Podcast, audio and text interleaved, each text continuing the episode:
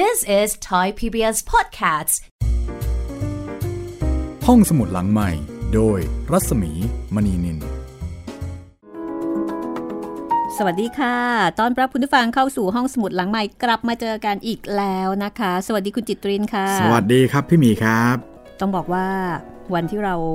จัดรายการนี้นะคะ โอ้โห คนกรุงเทพนี่เจอโศกนาฏกรรมจากน้ำฝน แหม เหมือนรับวันหยุดยาวครับ ส่งท้ายซะงั้นนะคะ ครับผมแอบบ่นเบาๆ ไปตามสายลมบ่นฟ้าบ่นฝนนะคะ ครับผม ก็ช่วงนี้ถ้าเกิดว่า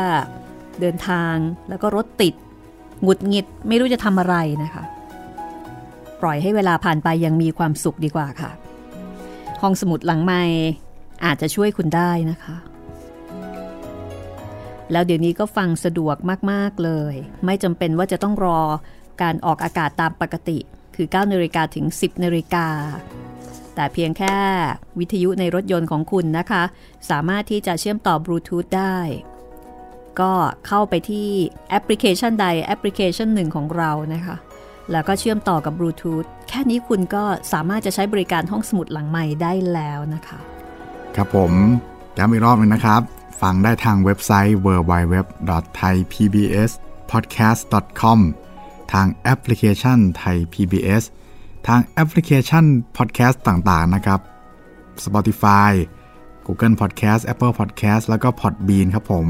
แล้วก็ยังมีทาง YouTube YouTube Channel ไทย PBS Podcast ด้วยนะครับ เดี๋ยวนี้ง่ายมาก สะดวกมากนะคะ ในช่วงเวลาที่รถติดๆแบบนี้นะคะ ฟังเรื่องสักเรื่องหนึ่ง ที่มีความต่อเนื่องกัน บางทีคุณจะพบว่า อ้าว ถึงที่หมายแล้วเหรอเนี่ยว้ายังไม่อยากให้ถึงเลย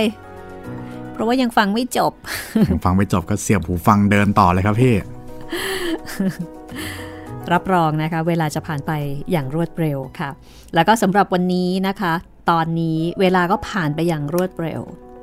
เรามาถึงตอนที่ 10 แล้วค่ะ ของเทพนิยายแอนเดอร์เซนของฮันส์คริสเตียนแอนเดอร์เซนครับ โอ้โห แล้วตอนของวันนี้ชื่อเป็นปริศนามากครับ เงาเจ้าปัญญา เงาเจ้าปัญญา The Shadow ครับ ก็น่าสนใจนะคะ เงาเจ้าปัญญา จะให้แง่มุมความคิดอย่างไรกับเรานะคะ จากมุมมองของกวี นักเขียนนักเล่านิทาน ศิลปิน ซึ่งเป็นชาวเดนมาร์กค่ะ เป็นบุคคลที่มีชื่อเสียงมากของยุโรปและก็ของโลกด้วยสำนักพิมพ์ฟรีฟอร์มนะคะ คัด 21 เรื่องของแอนเดอร์เซนจัดพิมพ์เป็นหนังสือเทพนิยายแอนเดอร์เซนคุณสมพรวานาโด แปลค่ะ ขอบคุณทางสำนักพิมพ์เอาไว้หน้าที่นี้นะคะ วันนี้ก็จะมีเรื่องเงาเจ้าปัญญา แล้วก็จะต่อด้วยโอ้โหเรื่องนี้นี่หลายคนอาจจะรอคอยกันเลยนะคะ ครับผม เรื่องเด็กหญิง เด็กขายไม่ขีดไฟโอ้แต่ตัวoriginal เรื่องนี้สั้นกว่าที่คิดนะครับพี่ ไม่ยาวมากนะคะ แต่ว่ามีความสั่นสะเทือนสูง คือมีความสั่นสะเทือนอารมณ์ เป็นเรื่องที่ สะเทือนใจนะคะโดยเฉพาะคนรักเด็กฟังแล้วนี่ คือแอนเดอร์เซนเล่าได้อย่างจับใจมากนะคะอืมเรียกว่าเป็นอ่าเรื่องเด็กหญิงมาคิดไฟนะครับ พอพูดถึงปุ๊บก็โอ้โห ความหม่นหมองในจิตใจ ความหม่นหมอง ความโดดเดี่ยว ความเศร้าของเด็กที่ตกระกรรมลำบากนะพี่เกิดมาไม่ไม่ได้มีเหมือนใครเขา เป็นใช่เป็นเด็กที่อาจจะมีปัญหาในเรื่องของครอบครัว ไม่ได้อยู่กับครอบครัว ไม่ได้อยู่กับพ่อแม่อย่างอบอุ่น เป็นเด็กที่ขัดสนแร้นแค้นต้องทำงาน แล้วก็อาจจะรวมไปถึงเด็กไร้บ้านนะคะ ที่ไม่สามารถจะอยู่บ้านได้ ต้องออกมาเร่ร่อน นอนริมถนนหนทาง ซึ่งเรื่องราวของเด็กขายไม่ขีดไฟแบบนี้เนี่ยในปัจจุบันก็ยังคงมีให้เราเห็นอยู่ อยู่ประจำนะคะ แต่อาจจะไม่ได้ขายมาคิดไฟครับ ใช่อาจจะเปลี่ยนเป็นขายพวงมาลัยครับเช็ดกระจกรถอาจจะหรือว่าอาจจะไม่ได้ขายอะไรนะคะ แต่ว่ามีชีวิตที่คล้ายๆ เปลี่ยวเหงา โดดเดี่ยวครับ เหมือนอย่างเด็กหญิงผู้นี้ครับ เหมือนกับแอนเดอร์เซนนี่หยิบเรื่องของเด็กหญิงขายไม่ขีดไฟเนี่ยมาเป็นเรื่องสะท้อนอาสะท้อนชีวิตของเด็กจำนวนหนึ่ง ซึ่งก็ไม่น้อยนะคะในโลกนี้ครับทุกชาติทุกภาษาที่บางครั้งเนี่ยชีวิตวัยเด็กมันอาจจะไม่ได้สวยงาม เหมือนอย่างที่ควรจะเป็นอะก่อนที่จะไปถึงเด็กหญิงขายไม่ขีดไฟ ซึ่งถือได้ว่าเป็นเรื่องเด่นของแอนเดอร์เซนนะคะ มาฟังเรื่องนี้กันก่อนโอ้เรื่องนี้ก็ยาวไม่เบาทีเดียวครับพี่ The Shadow นะคะครับเงาเจ้าปัญญาค่ะ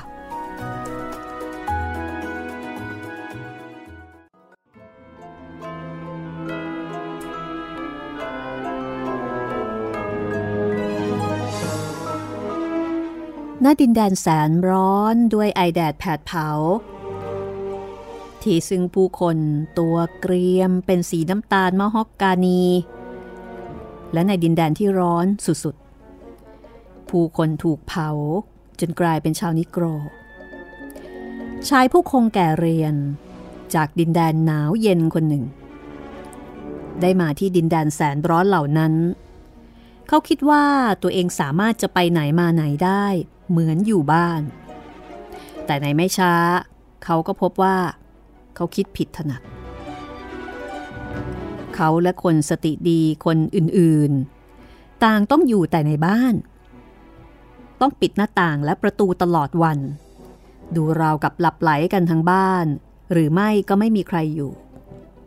การสร้างถนนให้แคบแล้วก็สร้างบ้านสูงๆ เพื่อจะได้โดนแสงอาทิตย์ตั้งแต่เช้าจรดเย็นนั้น ช่างไม่สุขสบายเอาซะเลย ชายผู้คงแก่เรียนจากถิ่นหนาว ซึ่งยังอยู่ในวัยหนุ่มแน่น แล้วก็ดูเป็นคนฉลาด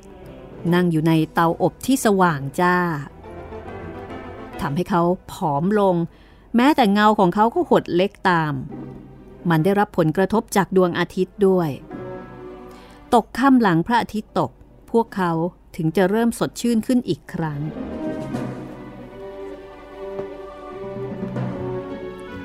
ในถิ่นร้อนหน้าต่างบ้านมักจะมีระเบียง ผู้คนพากันออกมาอยู่ที่ระเบียงด้านติดถนน แม้จะดำเป็นไม้มะฮอกกานีหรือว่าแสนสุขเพียงใด แน่นอนคนเราก็ต้องได้รับอากาศบ้าง บรรยากาศตลอดถนนจึงคึกคัก ช่างตัดเสื้อ ช่างทำรองเท้าแล้วก็ชาวเมือง ต่างพากันออกมาอยู่ที่ถนน มีการยกเก้าอี้ยกโต๊ะออกมา จุดเทียนไขนับพันดวง ผู้คนคุยกัน ร้องเพลงกัน เดินกันขวักไขว่ประคังโบสถ์ตีเสียงดัง พวกลาเดินไปมาพร้อมเสียงกระดึงดังดิ้งดอง ดิ้งดอง เด็กๆตามถนนส่งเสียงกรีดกราดเจียวจ้าว ตะโกนโวกเวก บางกระจุดพลุเล่นอย่างสนุกสนาน ขบวนแห่ศพกำลังมา พร้อมกับคนหามศพและก็คนสวมเสื้อคลุมศีรษะร้องเพลงสวด รถม้าโดยสารขับเคลื่อนมา แล้วก็พาผู้คนมาถึง ช่างเป็นถนนที่คึกคัก แล้วก็มีชีวิตชีวาไม่เบา ยกเว้น บ้านเดียวหลังตรงข้ามกับบ้านของผู้คงแก่เรียน ที่ดูเงียบเหงา แต่มีคนอาศัยอยู่ที่นั่น ระเบียงมีดอกไม้ปลูกไว้ มันเติบโตได้ดีภายใต้แสงอาทิตย์ร้อนแรง คงจะต้องมีคนรดน้ำ ไม่อย่างนั้นมันก็คงอยู่ไม่ได้ แสดงว่าจะต้องมีคนอยู่ในบ้านนั้น ประตูด้านตรงข้าม ถูกเปิดออกในตอนเย็น ข้างในดูมืด โดยเฉพาะที่ห้องด้านหน้า มีเสียงดนตรีลอยมาจากในบ้าน ชายผู้คงแก่เรียน ซึ่งเป็นคนมาจากต่างแดน รู้สึกว่ามันเป็นดนตรีที่ไพเราะมาก แต่ตอนนี้เขาชักจะรู้สึกว่าเขาจินตนาการไปเอง เพราะทุกอย่างในดินแดนเขตร้อนนี้ช่างวิเศษยิ่งสำหรับเขา โดยเฉพาะ ถ้าไม่มีดวงอาทิตย์ที่ส่องแสงร้อนแรง เช่นนี้ เจ้าของบ้านเช่าบอกกับเขาว่า ไม่รู้เหมือนกัน ว่าใครอยู่ในบ้านหลังตรงกันข้าม ไม่เห็นใครอยู่ที่นั่น ส่วนดนตรีนั้น ก็แสนจะน่าเบื่อ มันเหมือนกับว่ามีใครฝึกซ้อมเพลงท่อนเทียงเล่นไม่ดี แล้วก็เล่นเดิมซ้ำอยู่อย่างนั้นน่ะ เหมือนเขาจะพูดว่า ฉันจะต้องเล่นมันให้ได้ แต่ก็เล่นไม่ได้สักที ไม่ว่าจะซ้อมนานแค่ไหน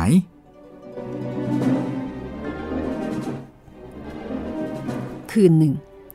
ชายแปลกหน้าตื่นขึ้นกลางดึก เขาเผลอหลับ โดยเปิดประตูระเบียงทิ้งไว้ผ้าม่านถูกลมพัดปลิวขึ้น เขารู้สึกว่ามีแสงประหลาดส่องมาจากบ้านตรงกันข้าม ดอกไม้ทั้งหมดลุกโชดช่วงเหมือนเปลวไฟ สีสันงดงามยิ่งนัก ตรงกลางกลุ่มดอกไม้ มีสาวรูปร่างเพรียว ยืนสง่างามอยู่นางหนึ่ง ดูราวกับว่า เธอมีแสงฉายออกมา แสงโชดช่วงนั้นทำให้ตาของเขาระคายเคือง เขาลืมตาตื่นขึ้นเต็มที่ กระโดดพรุ้งเดียว ก็ลงมาอยู่บนพื้น เขาค่อยๆ คลานไปหลังม่าน แต่ทว่าสาวน้อยคนนั้นหายไปแล้ว ดอกไม้ก็ไม่มีแสงอีก พวกมันชูช่อเบ่งบานสดชื่นเหมือนเคย ประตูเปิดแง้มอยู่เสียงดนตรีจากข้างในบ้านแผ่วเบา แล้วก็ร่าเริงจนผู้ฟังเคลิบเคลิ้มตามเหมือนมีมนขลังใครอยู่ที่นั่น ทางเข้าบ้านอยู่ตรงไหน บริเวณที่ติดพื้นดิน มีร้านรวงตั้งเรียงรายเป็นแถว ยากที่ใครจะเดินผ่านไปได้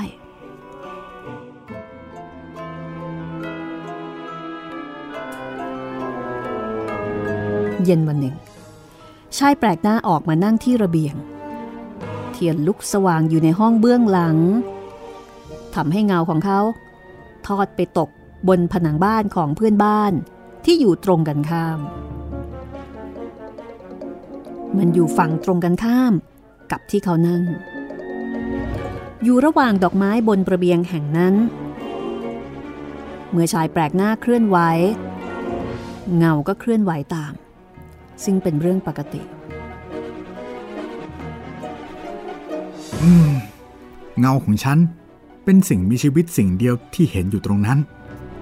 ดูสิ มันนั่งอยู่ระหว่างดอกไม้พวกนั้น ดูน่ารักมากเลย ประตูเปิดอยู่ครึ่งบาน เงานั่นน่าจะเจ้าเล่ห์แอบเข้าไปในห้อง มองดูรอบๆ แล้วก็ออกมาบอกฉันว่า มันเห็นอะไรบ้าง นี่ ลงมือเดี๋ยวนี้เลยทำตัวให้เป็นประโยชน์หน่อยทำอะไรให้ฉันบ้างสิ เออ เงาจ๋าช่วยกรุณาเข้าไปหน่อย เดี๋ยวนี้เลย แกกำลังจะไปแล้วใช่ไหมเขาพยักหน้าให้เงา และเงานั้นก็พยักตอบ ดีมาก งั้นก็ไปเลย แต่อย่าทะเลถลายไปที่อื่นล่ะ จากนั้นชายแปลกหน้าก็ลุกขึ้น เงาที่อยู่บนระเบียงบ้าน ก็ลุกขึ้นด้วย ชายแปลกหน้าหมุนตัวกลับ เงาก็หมุนตัวกลับ หากมีใครใส่ใจ ก็จะเห็นชัดเจนว่าเงานั้น ผ่านเข้าประตูระเบียงของบ้านตรงกันข้าม พร้อมกับที่ชายแปลกหน้าเข้าไปในห้องของเขา แล้วก็ปล่อยผ้าม่านผืนยาว ปิดตามหลัง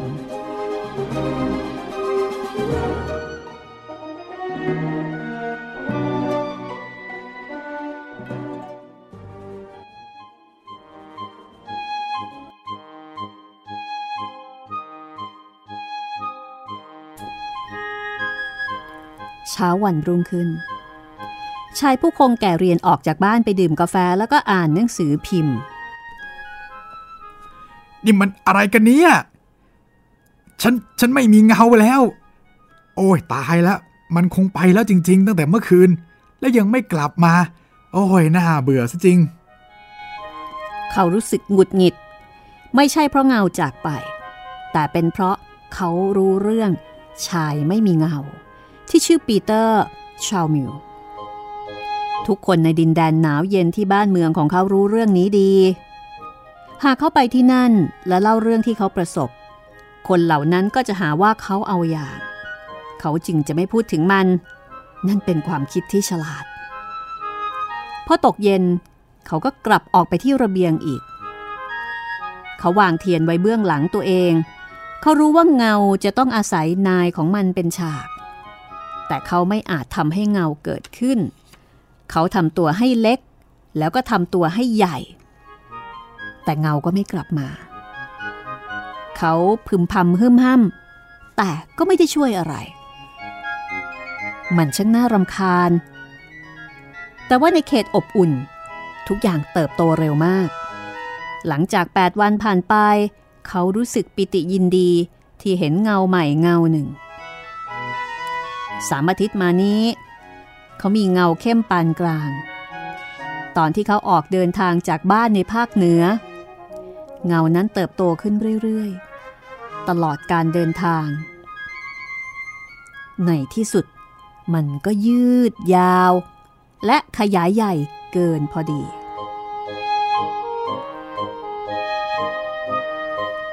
ชายผู้คงแก่เรียนจึงกลับสู่ภูมิลำเนาเดิม แล้วก็เขียนเล่าเรื่องต่างๆ ที่เกิดขึ้นจริงในโลก เกี่ยวกับสิ่งดีและสิ่งสวยงามต่างๆ เวลาก็ผ่านไป จากวันเป็นปีและหลายหลายปี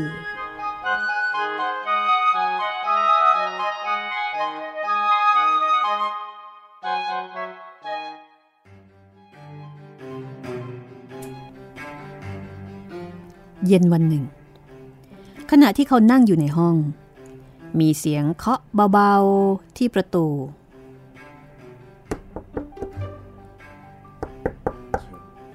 เชิญเข้ามา เขาร้องบอก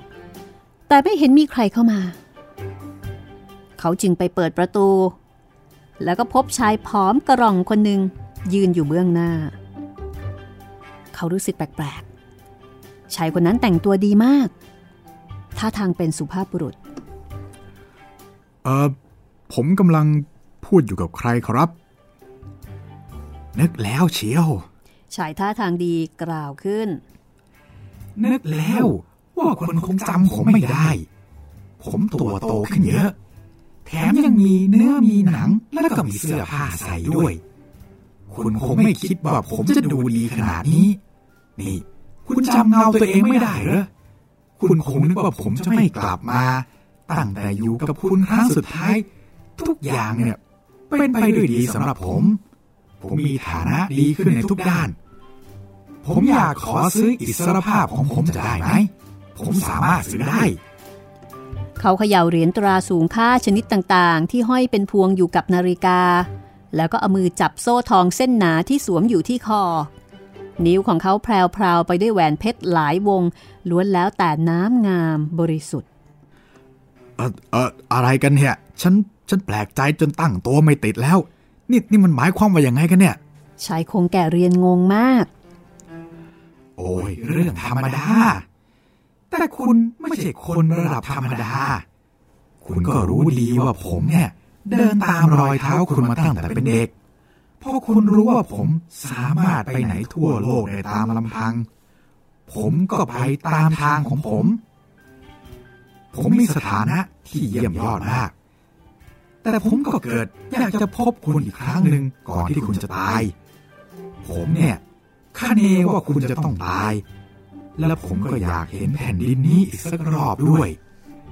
คุณก็รู้ว่าเราเนี่ยรักบ้านเกิดเมืองนอนของเราเสมอ คุณรู้ว่าคุณมีเงาใหม่อีกเงาหนึ่งจะให้ผมสมนาคุณเงานั้น หรือว่าจ่ายให้คุณดีอ้าวเชิญบอกผมมา ผมพร้อมจะทำตามอ๋อเป็นคุณจริง ๆ นั่นแหละน่าทึ่งที่สุด ฉันเนี่ยไม่เคยคิดเลยนะ ว่าเงาของคนเราเนี่ย จะกลับมาในรูปมนุษย์ อ้าว บอกมาเถอะว่าเท่าไร ผมไม่ชอบเป็นนี่ นี่ คุณพูดแบบนั้นได้ยังไง คุณพูดถึงนี่อะไรฮะ เชิญคุณไปเป็นอิสระเหมือนคนอื่นเลย ฉันดีใจนะเนี่ย ที่รู้ว่าคุณร่ำรวย เอานั่งลงสิเกลอเกาเล่าให้ฉันฟังหน่อยว่าคุณเจออะไรบ้าง คุณเห็นอะไรในบ้านฝั่งตรงกันข้าม ในดินแดนอันอบอุ่นนู้นบ้างฮะ ได้เลย เดี๋ยวผมจะเล่าให้ฟังอแต่คุณต้องสัญญาก่อนนะ ว่าไม่ว่าพบผมที่ไหนเนี่ย คุณจะไม่บอกใครในเมืองนี้ว่าผมเป็นเงาของคุณ ผมกะว่าจะแต่งงาน ผมมีเงินจะเลี้ยงดูครอบครัวได้มากกว่าหนึ่งครอบครัว โอ้ยสบายใจได้เลย ฉันจะไม่บอกว่านายเป็นใคร เอาจับมือกันหน่อยสิ ฉันสัญญาลูกผู้ชายต้องรักษาคำพูดอืมคำพูดเป็นแค่เงา มันจึงต้องพูดตามภาษาเงา นั่นคือบทสนทนา ของชายคงแก่เรียน แล้วก็เงาของเขา น่าประหลาดจริง ๆ ที่มันเป็นคนเต็มตัว สวมชุดสีดำตัดจากผ้าเนื้อดีเยี่ยม รองเท้าก็ทำจากหนังชนิดพิเศษ หมวกก็เป็นแบบพับเก็บได้เรียบร้อยหมดทุกส่วน นอกเหนือจากสิ่งที่เรารู้แล้วว่าเขามี เช่น เหรียญตราต่างๆ สร้อยคอทองคำเส้นเท่าโซ่กับแหวนเพชร เงาแต่งตัวภูมิฐานมาก และนั่นทำให้มันเป็นมนุษย์ที่เข้าท่า เอาละผมจะเล่าเรื่องการประจนภัยของผมให้ฟัง เงาบอก แล้วมันก็นั่งลงบนแขนของเงาใหม่ ของชายผู้คงแก่เรียน ซึ่งหมอบอยู่แทบเท้าเขา เหมือนหมาพุดเดิล ทั้งๆทที่ใส่รองเท้าบูทมันปราบ ลงน้ำหนักเต็มที่ นั่นคงเป็นเพราะความยโส เงาที่หมอบอยู่บนพื้น นิ่งเงียบไม่ไหวติงคอยฟังเรื่องราวที่เกิดขึ้น มันอยากรู้ว่าจะเป็นอิสระได้อย่างไร แล้วก็ทำอย่างไร จึงจะสามารถไต่เต้าขึ้นไป จนได้เป็นนายของตัวเอง คุณรู้ไหม ว่าใครอยู่ในบ้านหลังตรงกันข้ามกับบ้านเรา มันคือสิ่งมีชีวิตที่น่าหลงไหลที่สุด มันคือนางสาวร้อยกรอง หรือโพเอซี ผมอยู่ที่นั่นตั้งสามอาทิตย์ มันส่งผลมาก ๆ มากพอเท่าๆกับอยู่สักสามพันปีเลยทีเดียว ผมได้อ่านบทกวีที่แต่งไว้ทั้งหมด ใช่เลย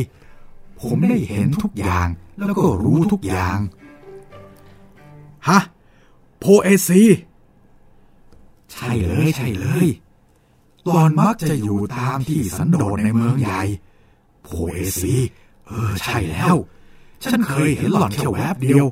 แล้วก็นิทราก็เข้ามาปิดตาฉัน หล่อนเนี่ยยืนอยู่ที่ระเบียงเปล่งรัศมีเหมือนแสงเหนือเลย เออเล่าต่อไปสิ เล่าต่อ อยู่ที่ระเบียงแล้วก็เข้าประตูไปแล้วยังไงต่อ จากนั้นเงาก็เล่าต่อว่า ผมเนี่ยเข้าไปในห้องเล็กด้านหน้า คุณมักจะนั่งมองไปที่ห้องด้านหน้านั้น มันไม่มีแสงไฟ บรรยากาศสลัวสลัวๆเหมือนยามค่ำเลย แต่ประตูบานเดียวที่เปิดอยู่ตรงกันข้าม กับประตูอีกบานหนึ่งที่ผ่านไปสู่ห้องต่างๆ ที่เรียงรายเป็นแถว แล้วก็ห้องจัดเลี้ยง ตรงนั้นมีแสงสว่าง ผมคงจะถูกฆ่าไปแล้ว ถ้าผมพลีพรามเข้าไปหาสาวน้อยคนนั้น แต่ผมเป็นคนรอบคอบระมัดระวัง ผมมักจะคิดก่อนเสมอ เราควรทำอย่างนี้ตลอดเวลา เงาเล่ามาถึงตรงนี้ ชายคงแก่เรียน ก็ถามต่อทันทีว่า แล้วเห็นอะไรบ้างในบ้านหลังนั้น โอ้ยผมเห็นทุกอย่างเลย ผมจะบอกคุณทุกอย่าง แต่อย่าหาว่าผมยิงนะ ในฐานะเสรีชนกับความรู้ที่ผมมีเนี่ย แม้ว่าเมื่อก่อนจะเป็นอะไรก็ช่าง รวมทั้งสถานการณ์ที่สดใสของผม ผมอยากให้คุณใช้สรรพนามเรียกผมว่าคุณอ๋อขอโทษทีขอโทษที ฉันติดนิสัยน่ะ เออ ใช้คุณก็เหมาะดีเหมือนกัน ฉันจะได้จำไว้ แต่ตอนเนี้ยคุณต้องเล่าทุกอย่างที่คุณเห็นให้ฉันฟังก่อน ได้เลยจะเล่าทุกอย่างเลย ผมเห็นทุกอย่าง ผมรู้ทุกอย่าง เออ แล้วในห้องสังสรรค์ข้างในบ้านนั้นเป็นยังไงบ้าง เออ แล้วห้องสังสรรค์ข้างในบ้านเป็นยังไงบ้าง มันเหมือนป่าเขียวสดไหม หรือว่าเหมือนโบสถ์ศักดิ์สิทธิ์ หรือว่าเหมือนท้องฟ้า ประดับดาว เวลายืนมองจากภูเขาสูง โอ้ยในนั้นมีทุกอย่างผผมไม่ได้เข้าไปข้างใน ผมอยู่แค่ห้องเล็กด้านหน้า เวลานั้นเป็นเวลาโพลเพแต่ผมก็ยืนอยู่ตรงนั้น เห็นทุกสิ่งรู้ทุกอย่าง ผมอยู่ในห้องด้านหน้าของสำนักโบสถ์โพเอซีเอาแล้วแล้วคุณเห็นอะไรล่ะ มีเทพเจ้าสมัยก่อนผ่านเข้าไปในห้องจัดเลี้ยงใหญ่เหล่านั้นไหม หรือว่าเอ่ออัศวินยุคโบราณมาประลองฝีมือกัน หรือว่าเด็กๆน่ารัก เดินเล่นกันแล้วก็เล่าความฝันของพวกเขา ผมบอกแล้วว่าผมที่นั่น โปรดเข้าใจว่าผมเห็นทุกอย่างที่นั่น นี่ ถ้าคุณไปที่นั่น คุณก็ไม่ได้เปลี่ยนเป็นมนุษย์ แต่ผมได้เป็น ผมยังเรียนรู้ที่จะเข้าใจธรรมชาติภายในของตัวเอง คุณสมบัติที่ติดตัวมา ความสัมพันธ์ที่ผมมีกับโพเอซี ตอนที่ผมอยู่กับคุณน่ะ ผมไม่ได้คิดถึงเรื่องนี้เลย คุณก็รู้ดี เวลาดวงอาทิตย์ขึ้น และเวลาดวงอาทิตย์ตก ผมรู้สึกดีอย่างประหลาดใต้แสงจันทร์เนี่ย ผมเป็นสิ่งมีชีวิต ที่เด่นชัดกว่าคุณซะอีก ตอนนั้นน่ะผมไม่เข้าใจธรรมชาติของตัวเอง ผมมาประจักษ์ได้เมื่อตอนอยู่ที่ห้องด้านหน้านั้น ผมได้กลายเป็นมนุษย์ผู้ชาย แล้วก็เมื่อออกจากที่นั่นไป ผมก็มีวุฒิภาวะครบถ้วน แต่ตอนนั้นคุณก็ไม่ได้อยู่ในดินแดนอบอุ่นนั่นแล้ว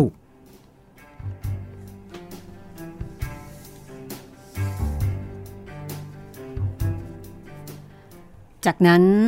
เงาก็เล่าต่อไปว่า เมื่อเงากลายเป็นมนุษย์แล้ว มันก็อาย ที่จะไปไหนมาไหนในสภาพเดิม เงาต้องการรองเท้า ต้องการเสื้อผ้า ต้องการทุกอย่างที่ทำให้มนุษย์คนหนึ่งดูดี เงาเลือกทางของตัวเอง แล้วหลังจากนั้น เงาก็เล่าให้กับชายผู้คงแก่เรียนฟังอีก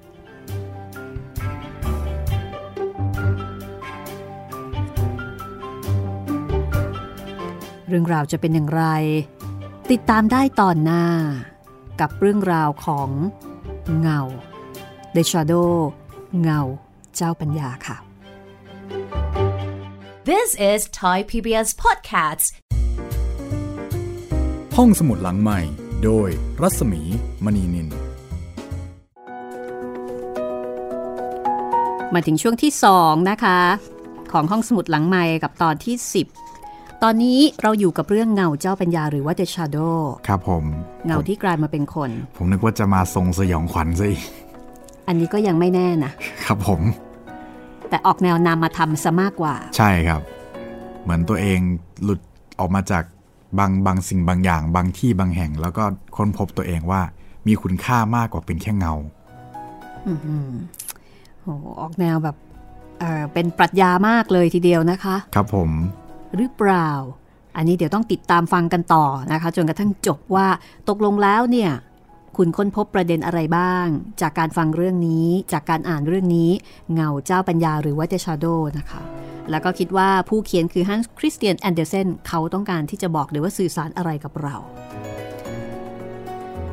แต่ละคนนะคะ อาจจะคิดอาจจะมองไม่เหมือนกันก็ได้ อันนี้เป็นอิสระเลยนะคะสำหรับการอ่านเรื่องของคริสเตียน ฮันส์คริสเตียนแอนเดอร์เซนที่ตัวเขาก็จะไม่ได้สรุปบอกเอาไว้ มาตอบจดหมายกันบ้างดีไหมคะ ดีเลยครับพี่อ่ามีคุณผู้ฟังนะคะ คุณเดี๋ยวนะ คุณเพียงจิต คุณเพียงจิตน่าจะใช่นะคะ ถ้าอ่านผิดต้องขออภัย ครับผม P I A N G J I T อ่าคุณเพียงจิต ครับผมเขียนมาว่าไงบ้างครับพี่ ส่งมาทางอินบ็อกซ์นะคะของ Facebook บุคคลของของดิฉันนะคะครับเป็นคือเป็นเพื่อนกันด้วย บอกว่าฟังห้องสมุดหลังใหม่มานานมากๆ เดิมดาวน์โหลดเก็บเอาไว้ฟังแล้วก็แบ่งปันให้เพื่อนฟังด้วยอืมตอนนี้ฟังออนไลน์ เริ่มจากไซอิ๋วเป็นเรื่องแรก ถึงตอนที่ 90 แล้ว จากการฟังผ่าน 3 แพลตฟอร์ม ขอแบ่งปันความเห็นส่วนตัวข้อดีแล้วก็ข้อเสียค่ะ อันนี้แจกแจงวิเคราะห์มาละเอียดเลยนะคะ ครับผม YouTube ข้อดีก็คือ หาตอนที่ต้องการฟังได้ง่าย จัดเรียงตามลำดับ ข้อเสีย ถ่ายซิข้อเสียคืออะไรคุณจิตริน ปิดจอฟังไม่ได้หรือเปล่า ใช่อ๋อแล้วก็เปลืองแบตครับผมเปลืองแบตเพราะว่าต้องเปิดหน้าจอต้องดูผ่านแอป YouTube ใช้ Data มาก ครับผม Google Podcast ข้อดีคือประหยัดแบตใช้ Data น้อย ข้อเสียหาตอนที่ต้องการฟังได้ยากอ๋อครับผมไทย PBS Podcast ข้อดีหาตอนที่ต้องการฟังได้ง่าย จัดเรียงตามลำดับดี ประหยัดแบตใช้ Data น้อย แต่มีข้อเสียก็คือ ฟังค้างตอนไว้ พอกลับมาฟังใหม่ ต้องเริ่มต้นใหม่ อ๋อ ครับผม มันไม่ต่อเนื่อง ครับ ชื่อตอนทุกแพลตฟอร์ม ยาวมาก ดูในมือถือบางตอนเห็นข้อความไม่ครบค่ะ ครับผม ชอบรายการนี้มากอ้ออยากให้ลดเสียงประกอบ เช่น เสียงฟันดาบฉากต่อสู้ลง เพราะบางครั้งกรบเสียงอ่านค่ะ ครับผม อันนี้คุณเพียงจิตก็เอ่อต้องขอบคุณมาก ๆ นะคะ ขอบคุณมากครับ คือวิเคราะห์การใช้งานในแต่ละแพลตฟอร์มเนี่ยมาให้เราด้วยเอ่ออีกท่านหนึ่งนะคะ คุณโยดิชิ โยดิชิอ๋อชื่อญี่ปุ่นมากครับ คือพอเวลาอ่านภาษาอังกฤษเนี่ยนะ บางทีเราก็ไม่แน่ใจว่าเราอ่านถูกหรือเปล่า เอาเป็นว่าเจ้าตัวคงจะรู้นะคะ ว่าหมายถึงใครนะคะ ครับผมโยดิชิบอกว่าเอ่อวันก่อนเนี่ยได้อ่านไปแล้วที่บอกว่าอยากให้อ่านเรื่องของหลวงเมือง ครับผม เรื่องผีดุนะคะ ดิฉันก็เลยถามต่อไปว่า รับฟังจากแพลตฟอร์มไหน คุณโยดิชิก็บอกว่าจากพอดแคสต์ Spotify ครว้าับว มีคนฟังจากอันนี้เยอะนะวัยรุ่นฟัง Spotify เยอะนะครับพี่อ่าอีกท่านหนึ่งนะคะ คุณน้าค่ะ คุณน้าสิริวันจากสหรัฐอเมริกานะคะ ครับผม ซึ่งเดี๋ยววันนี้เนี่ยตอนท้ายเราจะเปิดเพลงที่คุณน้าแนะนำมานะคะ ครับผมอ่าวันนี้จะเปิดเพลงโซวิเนียเดี๋ยวเปิดตอนท้ายค่ะ ฟังเพลงการปิดท้าย คุณน้าบอกว่าสวัสดีค่ะ คุณหมี เมื่อคืนน้ามีโอกาสฟังสด เมื่อคืนในที่นี้เพราะว่าคุณน้าอ๋เนี่ยอคือเช้าของบ้านเรา ใช่ อยากเข้าไปทักทาย แต่ไม่ทราบว่าจะใช้ช่องทางไหนคะเอ่อการทักทายในขณะออกอากาศ ไม่เออจริง ๆ แล้วถ้าจริงๆถ้าทักทายคือต้องทักทายมาทาง inbox นี่แหละค่ะรับผมเพราะว่าจริง ๆ ก็คือเป็นสดแห้งอะครับ คือเป็นการออกอากาศ ออกเป็นการออกอากาศ แบบเป็นเทปครับผม ใช่ค่ะ เพราะว่ารายการเนี่ยเราบันทึกเทปเอาไว้ เนื่องจากเป็นรายการที่มีขั้นตอน มี production เล็กน้อยนะคะ เพราะฉะนั้นอันเนี้ยทำสดลำบากครับผมค่ะ ดังนั้นถ้าคุณน้าต้องการที่จะพูดคุยช่องทางนี้สะดวกสุดแล้วนะคะ ก็คือว่าถ้าต้องการพูดคุยทักทาย ก็ส่ง inbox เข้ามา จะเป็นทางเพจรัศมีมณีนินอย่างที่คุณน้าทำอยู่ หรือว่าจะเป็นทางเพจไทย PBS Podcast หรือว่าจะทิ้งความเห็นเอาไว้ในคลิปของ YouTube อันนี้คือช่องทางของการติดต่อนะคะ แล้วก็นอกจากนี้อัปเดตกันสักนิดหนึ่งนะคะ กับช่องทางต่างๆ ที่สามารถฟังได้ในขณะนี้ค่ะ ครับผมก็เหมือนเดิมนะครับ ฟังได้หลากหลายช่องทาง ทางเว็บไซต์ www.thaipbspodcast.com แอปพลิเคชัน Thai PBS Podcast แล้วก็แอปพลิเคชัน Podcast ต่างๆ นะครับ Apple Podcast Google Podcast แล้วก็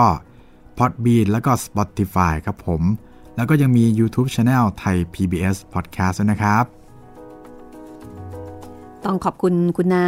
คุณเพียงจิต แล้วก็คุณโยดิชินะคะ แล้วก็รวมไปถึงคุณผู้ฟังหลายๆ ท่าน ที่ได้ส่งข้อความมา พูดคุยทักทาย แนะนำแล้วก็แจ้งผลการรับฟังค่ะ อันนี้เราต้องการมากเลยนะคะว่าฟังจากแพลตฟอร์มไหน แล้วก็ผลการรับฟังเป็นยังไงนะคะ มีเรื่องขัดข้องอะไรหรือเปล่า รวมไปถึงการแนะนำเรื่องใหม่ๆ แนะนำมาได้เลยนะคะ เอาละตอนนี้ เดี๋ยวเราไปที่คุณเงากันต่อเลยดีไหมคะ ดีครับพี่ คุณเงาเจ้าปัญญา The Shadow ของฮันคริสเตียนแอนเดอร์เซนกับหนังสือเทพนิยายแอนเดอร์เซนนะคะ ซึ่งเงาเนี่ยเขากำลังจะเล่าให้ฟัง ว่าหลังจากที่เขาเป็นมนุษย์แล้วเนี่ยถึงแม้ว่าเขาจะอายที่จะไปไหนมาไหนในสภาพเดิมนะคะ หลังจากนั้นเขาทำยังไงกับความอายของเขาที่จะทำให้เขาเนี่ยกลายมาเป็นมนุษย์คนหนึ่ง ไม่ใช่เป็นเพียงแค่เงา ติดตามต่อได้เลยนะคะ กับเงาเจ้าปัญญา The Shadow ค่ะ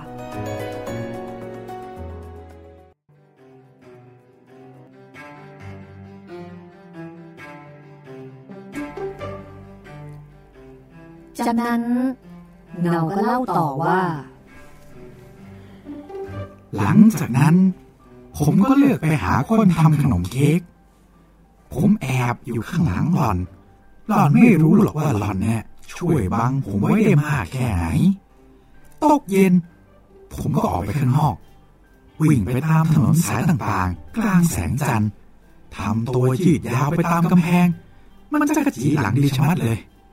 ผมเนี่ย วิ่งขึ้นวิ่งลง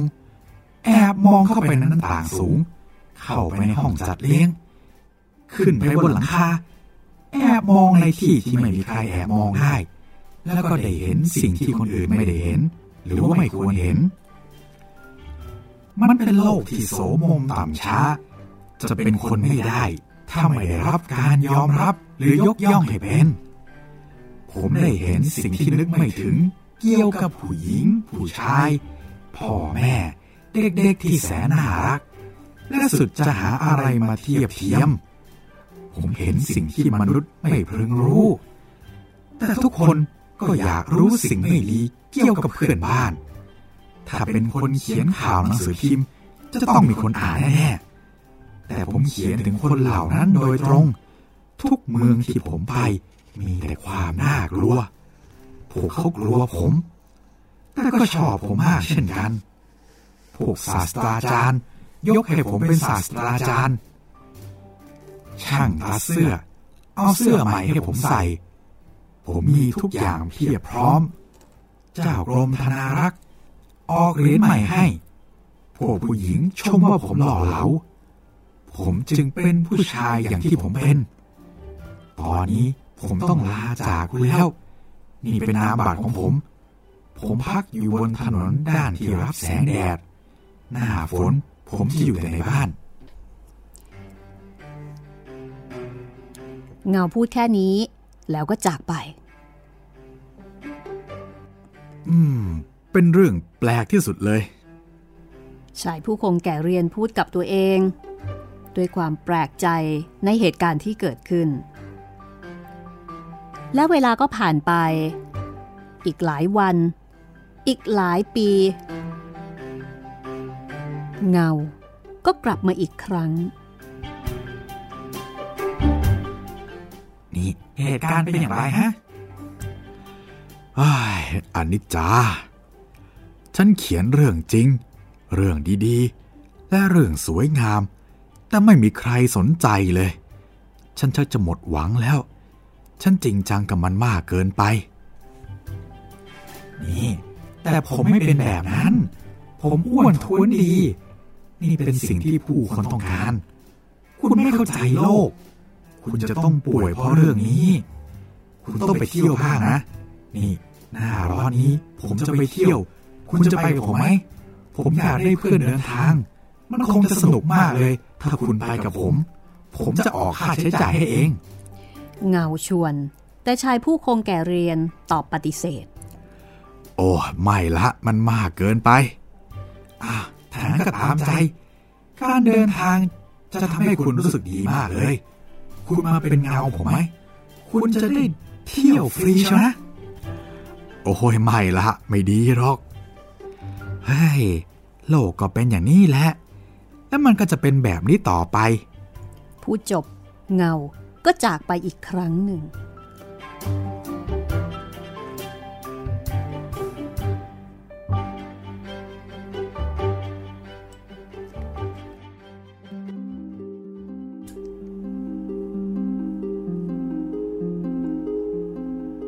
จริงๆแล้วผู้คงแก่เรียน ไม่ได้อยู่ในสถานะที่น่าอิจฉาสักนิด ความทุกข์ทรมานติดตามเขาตลอดเวลา สิ่งที่เป็นความจริง สิ่งดีๆ และสวยงามที่เขาพูด เป็นเหมือนลมที่ไม่มีใครฟัง ในที่สุด เขาก็ล้มป่วย โอ้ยดูสิ คุณเนี่ยมีสภาพเหมือนเงาเลยนะ เพื่อนๆของเขาบอกทำเอาเขาถึงกับมือไม้สั่น เพเพราะนึกถึงเจ้าเงานั่น คุณควรจะไปตากอากาศชายทะเลบ้าง เงาบอก เมื่อครั้งหนึ่งมันกลับมาเยี่ยมเขา เงาแนะนำเขาว่า นั่นคือสิ่งที่คุณต้องทำผมจะพาคุณไปด้วย เพื่อเห็นแก่ความเป็นเพื่อน ผมจะดูแลเรื่องค่าใช้จ่าย คุณก็มีหน้าที่เขียนบรรยาย มันอาจพอทำให้ผมเพลินระหว่างทางได้ผมจะพาไปตากอากาศคราวของผมไม่ค่อยงอกงามเท่าที่ควร นั่นเป็นการเจ็บป่วยแบบหนึ่งคนเราต้องมีเขา จงฉลาดและรับข้อเสนอนี้ซะ เราจะเดินทางในฐานะสหาย พวกเขาจึงออกเดินทาง โดยมีเงาเป็นนาย พวกเขาขับรถไปด้วยกัน ขึ้นรถบ้าง ลงเรือบ้าง เดินไปด้วยกันบ้าง บางทีก็เคียงข้างกัน บางทีก็อยู่ข้างหน้า บางทีก็อยู่ข้างหลัง แบบเดียวกับดวงอาทิตย์ เงาคอยดูแล แล้วก็วางตัวเป็นนาย ตอนนี้ผู้คงแก่เรียนไม่ได้คิดมากแล้ว เขาเป็นคนมีใจเมตตา แล้วก็ยังอ่อนโยนเป็นมิตร วันหนึ่ง เขาก็เลยบอกกับเงาว่า ในเมื่อตอนนี้ เราเป็นเพื่อนร่วมทางกันแล้ว เราเติบโตมาด้วยกันตั้งแต่เด็ก มามาดื่มให้เธอตามธรรมเนียมกันหน่อยไหม ฟังดูสนิทกันหน่อย อืม คุณพูดถูก เป็นการพูดที่ตรงไปตรงมา และด้วยท่าทีที่หวังดี ในฐานะผู้คงแก่เรียน คุณรู้ดีว่าธรรมชาติแปลกแค่ไหน คนบางคน แตะกระดาษเก่าๆสีตุ่นๆไม่ได้ ถึงกับป่วยไปเลย บางคนเนี่ยทนเสียงตะปูครูดกับกระจกไม่ได้ ถึงขั้นแขนขาสั่นเลย ผมก็รู้สึกคล้ายกัน เมื่อได้ยินคุณเรียกผมว่าเธอ ครั้งแรกที่อยู่กับคุณน่ะ ผมรู้สึกเหมือนถูกกดติดดิน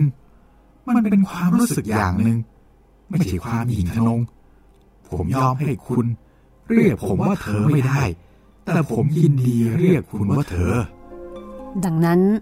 เงาจึงเรียกอดีตเจ้านายของมันว่าเธอ เออไม่ดีเลยนะ ที่ฉันต้องเรียกเขาว่าคุณ ชายผู้คงแก่เรียนคิดและเขาเรียกฉันว่าเธอ เฮ้ย แต่ก็ต้องยอมรับอะนะ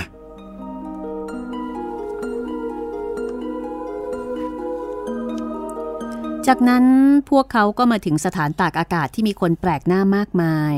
หนึ่งในนั้นคือเจ้าหญิงองค์หนึ่ง ซึ่งกำลังกลุ้มใจที่มองเห็นสิ่งต่างๆ ดีเกินไป ซึ่งน่าตกใจมาก เธอสังเกตได้ทันที ว่าคนแปลกหน้าที่เพิ่งมาถึงมีอะไรต่างจากคนอื่นๆ เขามาเพราะว่าต้องการให้เคราขึ้นงาม แต่ฉันเห็นสาเหตุที่แท้จริง เขาเป็นคนไม่มีเงา ด้วยความที่เป็นคนอยากรู้อยากเห็นในระหว่างเดินเล่น เธอจึงเปิดฉากพูดคุย กับสุภาพบุรุษแปลกหน้าคนนั้น และในฐานะของเจ้าหญิง เธอไม่จำเป็นต้องทนฟังเรื่องที่ไม่เป็นสาระ เธอก็เลยถามเขาอย่างไม่อ้อมคอมว่า นี่ ปัญหาของคุณก็คือ คุณไม่มีเงาใช่ไหมพระองค์คงเป็นคนที่มองอะไรเฉียบแหลมมาก เงาตอบ กระหม่อมรู้ว่าปัญหาของพระองค์ คือทรงมองอะไรได้ชัดเกินไป แต่ตอนนี้ทรงหายแล้ว ทรงมองเห็นชัดน้อยลง กระหม่อมเพียงแต่มีเงาที่ไม่เหมือนใครเท่านั้นเอง ทรงเห็นคนที่ไปไหนกับกระหม่อมเสมอๆไหม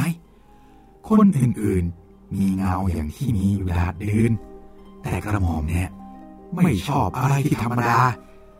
เราต่างให้คนรับใช้ของเรา มีเสื้อผ้าใส่ดีกว่าที่เราใช้เอง กระหม่อมจึงให้เงาของกระหม่อม แต่งตัวเป็นมนุษย์ผู้ชาย กระหม่อมให้เงาแก่เขาด้วย มันออกจะราคาแพง แต่กระหม่อมชอบมีอะไรไม่เหมือนใครอะไรนะ นี่ฉันหายแล้วจริง ๆหรอ น้ำแร่ที่นี่วิเศษกว่าที่ไหนๆในโลกเลยนะ น้ำมีอำนาจวิเศษมาก แต่ฉันจะยังไม่จากที่นี่ไป เพราะว่าฉันชักเริ่มสนุกแล้ว ฉันชอบชายแปลกหน้าคนนี้แล้ว ถ้าคราวของเขาไม่ขึ้นงาม เขาก็คงจะจากพวกเราไปคำวันนั้น เจ้าหญิงกับเงาเต้นรำด้วยกันในห้องจัดเลี้ยงขนาดใหญ่ เจ้าหญิงตัวเบาวิว แต่เงายิ่งเบากว่า เธอไม่เคยมีคู่เต้นรำที่เบาแบบนี้มาก่อน เธอเล่าให้เขาฟังว่าเธอมาจากไหน และเขาก็รู้จักที่นั่น เขาเคยไปที่นั่นมาก่อน แต่เธอไม่อยู่ที่บ้าน เขาแอบมองเข้าไปทางหน้าต่าง ทั้งชั้นบนและชั้นล่าง เขาได้เห็นทั้งสองส่วน เขาจึงตอบเธอได้ แล้วก็พูดเป็นในว่าเธอเป็นคนน่าทึ่ง เขาต้องเป็นคนฉลาดที่สุดในโลก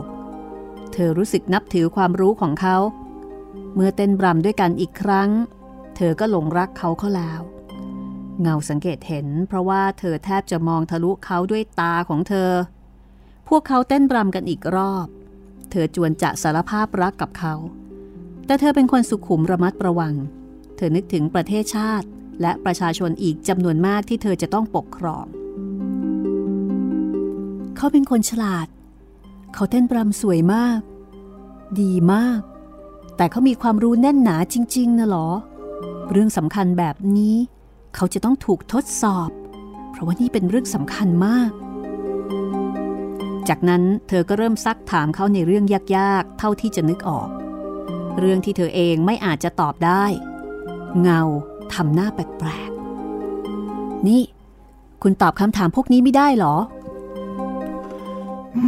มมันเป็นเรื่องที่ผมเรียนตอนเป็นเด็ก ผมเชื่อว่าเงาของผมซึ่งอยู่ตรงประตูนั่นสามารถตอบได้นะ เงาของคุณนั่นหรอ วิเศษเลยเอ่อ ผมก็ไม่แน่ใจว่าเขาจะตอบได้นะ ผมแค่คิดเท่านั้นเอง เพราะว่าเขาติดตามผมมาหลายปี ฟังผมพูดคุยมาตลอด จึงคิดว่ามันน่าจะเป็นไปได้นะ นี่ ถ้าพระองค์จะอนุญาตให้หม่อมฉันลองดู เขาเขาชอบทำตัวเป็นคนน่ะ เขาจะอารมณ์ดีมาก และตอบคำถามได้ดี เขาต้องได้รับการปฏิบัติเหมือนเป็นคน ดี ฉันชอบ เจ้าหญิงบอกแล้วก็เดินไปหาผู้คงแก่เรียนที่ประตู ทรงตรัสกับเขาเรื่องดวงอาทิตย์ ดวงจันทร์ เรื่องผู้คนภายนอกแล้วก็ภายในโลก ซึ่งชายผู้คงแก่เรียนก็ตอบคำถามได้อย่างชาญฉลาด โอ้โห คนที่มีเงาฉลาดขนาดนี้ จะต้องมีอะไรดีแน่นอน ถ้าฉันเลือกเขาเป็นคู่ครอง ก็จะดีกับประชาชนและอาณาจักรของฉัน ฉันตกลงใจแล้ว พวกเขาตกลงกันในเวลาไม่นาน ทั้งเจ้าหญิงและเงา แต่จะต้องไม่ให้ใครรู้เรื่องนี้จนกว่าพระองค์จะไปถึงอาณาจักรของพระองค์ อืม ต้องไม่ให้ใครรู้ แม้แต่เงาของกระหม่อมเองก็ต้องไม่ให้รู้ เงาบอกเขามีแผนของเขาเอง ตอนนี้พวกเขาเข้ามาอยู่ในอาณาจักรของเจ้าหญิงแล้ว ฟังนะ มิธีดีของผม เงาพูดกับผู้คงแก่เรียน ตอนนี้ผมกลายเป็นคนมีความสุข และมีอำนาจเท่าที่ใคร ๆ จะมีได้ ผมจะทำอะไรบางอย่างเพื่อเธอ เธอจะต้องอยู่กับผมในพระราชวังนี้ นั่งรถพระที่นั่งไปกับผม แล้วจะได้รับเบี้ยวาดปีละหมื่นปอนด์แต่เธอต้องยอมให้ใคร ๆ เรียกเธอว่าเงานะ เธอจะต้องไม่บอกว่าเธอเป็นมนุษย์มาโดยตลอด แล้วก็ทุกๆปี ปีละหนึ่งครั้ง เมื่อผมออกมานั่งรับแดดที่ระเบียง เธอจะต้องนอนอยู่ที่เท้าผม แบบเดียวกับที่เงาทำผมต้องบอกเธอว่า ผมกำลังจะแต่งงานกับพระธิดาของกษัตริย์ พิธีอภิเษกจะจัดขึ้นเย็นวันนี้ เมื่อผู้คงแก่เรียนได้ยินดังนั้น เขาก็ตกใจ ไม่นะไม่มีทาง มันชักจะไปกันใหญ่แล้ว ฉันไม่เอาด้วยหรอกฉันจะไม่ทำมันเป็นการหลอกลวงคนทั้งประเทศ รวมทั้งเจ้าหญิงด้วยนะ นี่ ฉันจะบอกเขาทุกอย่าง บอกว่าฉันเป็นมนุษย์ และบอกว่าคุณเนี่ยเป็นเงา คุณแค่แต่งตัวเป็นมนุษย์ โอ้ยไม่มีใครเชื่อคุณหรอกมีเหตุผลหน่อยสิ ไม่อย่างนั้นน่ะ ผมจะเรียกยามานะฉันจะไปหาเจ้าหญิงเดี๋ยวนี้แหละ แต่ผมจะไปเป็นคนแรก เธอจะต้องเข้าคุก เขาตกลงใจจะทำอย่างนั้น ทหารยามก็เชื่อฟังเขา เพราะว่าเขาเป็นผู้ซึ่งที่พระธิดาจะแต่งงานด้วย นี่ ดูคุณตัวสั่นจังเลยอะ่ะ เกิดอะไรหรือเปล่า คุณคงไม่สบาย เรากำลังจะฉลองการอภิเษกเย็นนี้แล้วนะ องค์หญิงเปรยเมื่อเงาเข้ามาในห้องของเธอผมได้ดูสิ่งที่โหดร้ายที่สุด ลองนึกภาพดู แต่มันเกิดขึ้นจริง ๆกะโหลกของเงาหน้าสงสารไม่อาจทนได้ เงาของผมเป็นบ้าไปแล้ว มันคิดว่ามันเป็นคน ส่วนผมเนี่ยเป็นเงาของมัน แย่จัง แต่เขาถูกขังเอาไว้ไม่ใช่หรอ ก็ใช่ แต่ผมเนี่ยเกรงว่าเขาจะไม่มีวันหายโธ่เงาที่น่าสงสาร เขาช่างโชคร้ายจัง เขาปลดเรื่องชีวิตน้อยๆของเขานับเป็นความกรุณาอย่างแท้จริงนะ เมื่อคิดเรื่องนี้ ฉันก็เห็นว่าจำเป็นที่จะต้องให้เขาไปอย่างเงียบเฮ้ยมันยากจริงๆ เขาเป็นผู้รับใช้ที่จงรักภักดีซะด้วยๆเธอนี่เป็นพุทธดีจริง ๆ เลย เย็นวันนั้น เมืองทั้งเมืองก็สว่างสวยัย เสียงปืนใหญ่ดังตูมตูม เหล่าทหารแต่งตัวเต็มยศสวนสนาม เป็นงานอภิเษกสมรสที่ยิ่งใหญ่ เจ้าหญิงกับเงาออกไปปรากฏตัวที่ระเบียง และได้รับเสียงชัยโยโห่ร้อง แต่ในส่วนผู้คงแก่เรียนไม่ได้ยินเสียงเหล่านี้ เพราะพวกเขาได้เอาชีวิตไปจากเขาแล้ว และ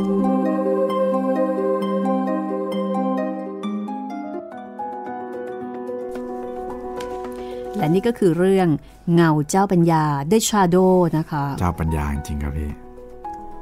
อืมหรือว่าฟังแล้วคิดถึงอะไรบ้างคะเนี่ย มันก็คุ้นๆเหมือนกันนะ สามารถคิดได้หลายแง่มุมเหมือนกัน ครับผม เหมือนเปรียบเทียบกับพนักงานบริษัทก็ได้นะพี่ ประเด็นเนี้ยในกรณีที่ เราอาจจะมีลูกน้องสักคนหนึ่งครับอันนี้ถ้าคิดเป็นรูปธรรมนะ แล้วเราก็อาจจะไว้ใจ ถ่ายทอดหรือว่าสอนงานนู่นนี่นั่นอะไรต่ออะไรต่างๆ ปรากฏว่าในที่สุดวันหนึ่งเขาอาจจะขึ้นมาเป็นเจ้าของบริษัท แล้วก็อาจจะเอ่อจัดการไล่คนคนนั้นออกไปก็เป็นได้เหมือนกัน ครับ สำหรับตอนต่อไปค่ะ ก็จะเป็นเรื่องที่หลายคนรอคอยนะคะ เด็กหญิงขายไม่ขีดไฟค่ะ โอ้โห ติดตามกันต่อนะคะ กับตอนต่อไปของห้องสมุดหลังใหม่ วันนี้จะเปิดเพลงทันไหมนี่ น่าจะทันนะครับพี่ เพลงที่คุณน้าสิริวัลแนะนำมานะคะโซวิเนียวันนี้คงต้องลาคุณผู้ฟังไปก่อนนะคะ แล้วพบกันใหม่ตอนหน้า สวัสดีค่ะ สวัสดีครับ This is Thai PBS Podcasts. ห้องสมุดหลังใหม่ โดยรัศมีมณีนิน